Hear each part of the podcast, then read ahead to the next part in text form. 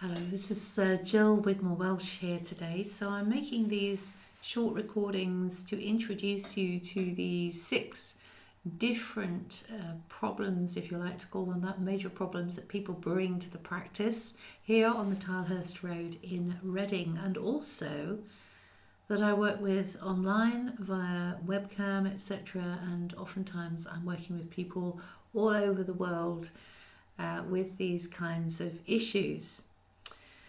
So, the one that I'm going to be introducing now is impaired mobility. So, what does impaired mobility mean? Well, my clinical background originally, my first degree was as a physiotherapist, and I'm a consultant physiotherapist, advanced practice, and I specialize in working with people who have chronic pain and rehabilitation who have musculoskeletal problems and neurological problems and require assistance to rehabilitate. Now, because of that, because I've I've worked a lot in the past with people who've had, as I say, what we call neurological constraints like strokes and multiple sclerosis and acquired brain injury and uh, many other problems, spinal cord injury, etc. And also because I have worked with people with limiting uh, conditions such as pain, which uh, can often cause uh, restrictions um, and limiting joint problems, etc. Um, it means that I have a lot of experience and then I combine the movement work that I do as a, a physiotherapist with some very in depth um, movement training that I spent more than seven years just directly studying um, and uh, brought that work into um, pioneered that work brought it into clinical practice in the UK the number one pioneer of bringing this work which is called Feldenkrais method. Uh, I brought this Feldenkrais work in to the work that I do way back starting in 1992 when I first came across it.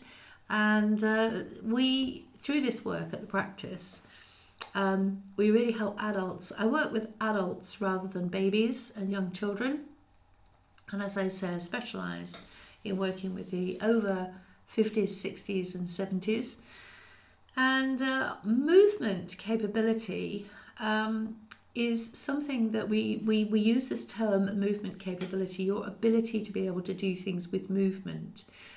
Um, and when you have a movement impairment problem, it's it's really a disability, if you like, that affects uh, it affects the way that you use your body and you do things, and that can range from um, big movement activities, so things like jumping, climbing, walking, running, um, rolling over, um, you know, being able to run and twist and turn freely, but it can also be right down to the smallest of fine movements, so really fine differentiation to be able to use your hands, for example. So that might be manipulating small objects, using a pen, playing a musical instrument, um, feeding, dressing, doing up buttons.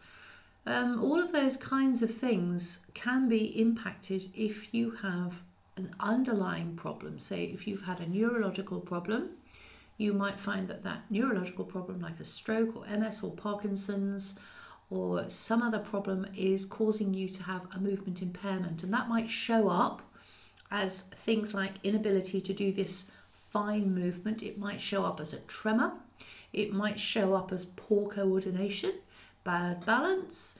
Um, it might be a difficulty in actually being able to place your feet exactly where you want them to go. So you might become more clumsy you might find you don't walk in such a nice fluid way that you actually find that it's more difficult to uh, lift your foot and know where you're putting it so you can trip on things, you can lose your balance.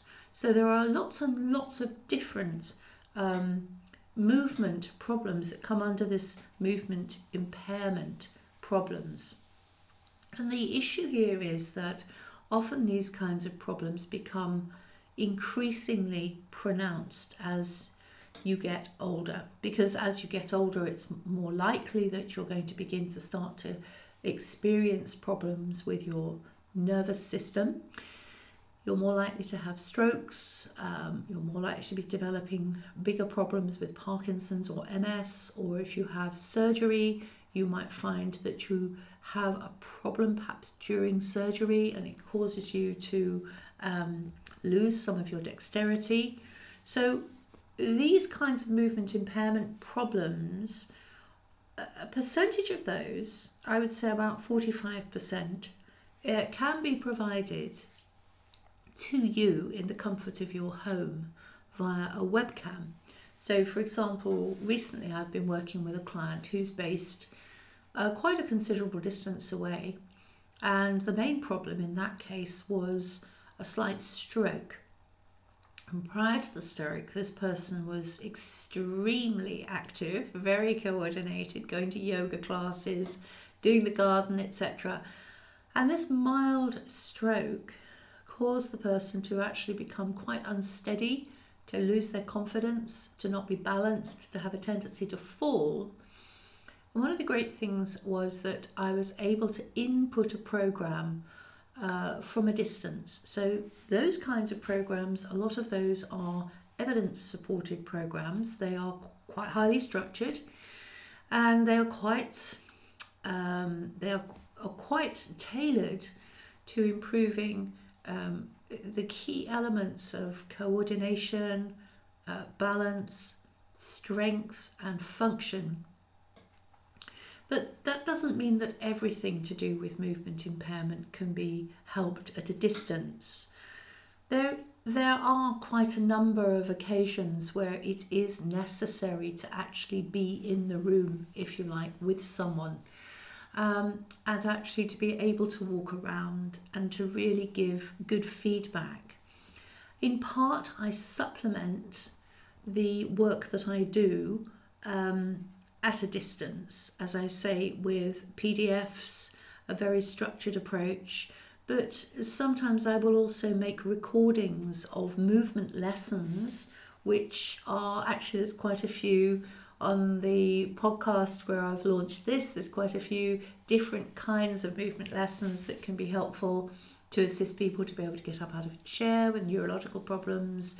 Um, and but that work, that sort of clinical, if you like, clinical Feldenkrais, that body sensing and movement awareness, those sort of either one-to-one lessons or group lessons, or we can do a one-to-one lesson, but it's it's really just a spoken movement lesson those really need to be quite tailored to get the outcome that we want to achieve. So, in the same way that I would take someone through a psychological process to support them if they had anxiety, let's say, and they were finding it difficult to handle uh, the thinking thoughts that were happening in their mind and actually calming their mind and putting everything into a nice logical sequence and having control over how they were um, organizing their thinking. When it comes to organizing the body and the body movement, that is a combination of rediscovery, learning how to use your senses, making shifts to body awareness. Um, in, in, for example, in some conditions, uh, people's ability to understand how big their body is, how much space it takes up, can change. And that means that they find it difficult to get through doorways or they find it difficult to get through narrow spaces. So, that then needs training to understand how you can fit through small spaces, and that needs to be done in the room. And so I provide lessons here on the Tilehurst Road, but obviously at the moment there are restrictions due to COVID. And I also come to people's homes and I do those lessons in someone's home. But I can also do programs, say, for example, with walking. Uh, we can do programs outside, we can walk in the park. I have a large park opposite my house, and I'm also trained in a whole body of work which is around improving bone density and capability to use yourself to maintain strength. So, movement impairment is, I would say, it's a passion of mine, helping people to be able to move and use their body in a different way. In part, my involvement and interest in this work came through my own interest and curiosity in developing my own ability to use my body in a different way because I was aware that I had restrictions to my movement which caused me uh, limitations. but also working with Team GB, elite athletes for nearly 20 years, I was very aware that there were times where certain injuries or problems were arising due to body use. So, patterns of self use, awareness of use, and optimizing capability of by a few degrees in high level sport obviously can make a massive difference. For example, if you're rowing and you literally want to be able to get the boat to go faster and you just want to be able to get the the blades the the oars if you like in the water just a few you know just half a centimeter in in further forwards to just get that bit more pull then actually optimizing the way that you use your body is is a way to do that. It's the same with running. It's the same you, you know you want to be using your whole body. And um, so we can I'm, I'm passionate about working with movement impairment. But as i say i do tend to work now with the over 50s 60s and 70s many of whom are perhaps taking up sport or activity after a break um, and especially if they've sat for a long period of time our habits tend to get stuck we are creatures of habits and you can find yourself chained to those habits and if you've not performed certain movement patterns for a long time, then you can have forgotten them. Or if you're used to doing things a certain way, you can just you can just continue to get more and more habituated into doing it that, that way. So one of the great things about working with movement impairments and something that makes me really passionate is that you can always improve the way that you move. Um, breathing is moving.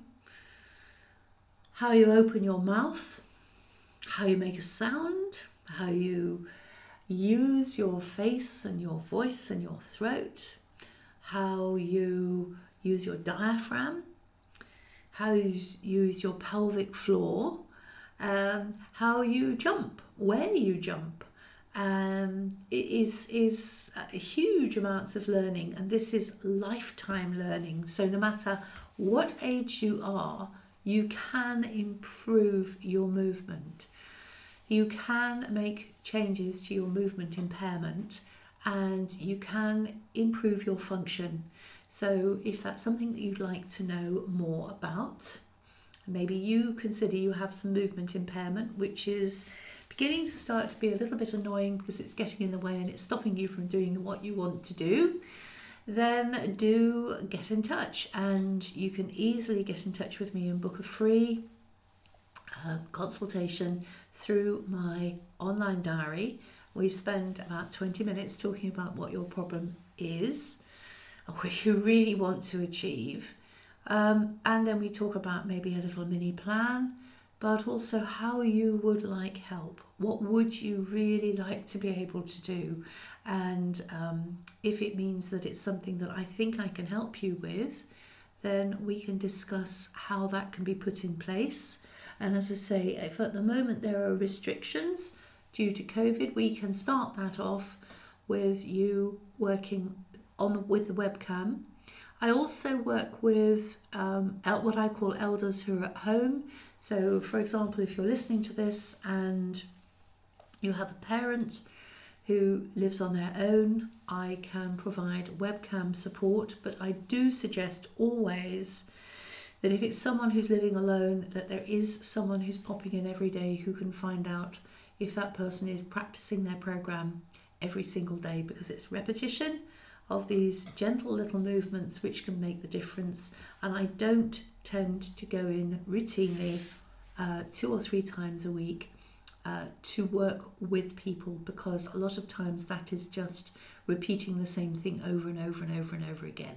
But if you need someone to input, say, for your uh, elderly relative and you have care support workers and you need somebody to train a program that, that they can help the person to do at home every day, then that would be a really good way to work. Or if you have an elderly relative who's found themselves for some reason in a residential home who wants to try to get back out, uh, who would like to be able to learn how to do transfers, um, maybe you want to try to transfer them home to live with you in an annex, but you're not sure if they're going to be able to cope, then do give me a shout and I can go in and see your relative with you there. And I can go in and see your relative, and then I'll actually do a short report afterwards to let you know what I found or what my recommendations are. So I hope this has been of help. I look forward to hearing from you. Have a lovely day. Take care. Love you. And bye bye.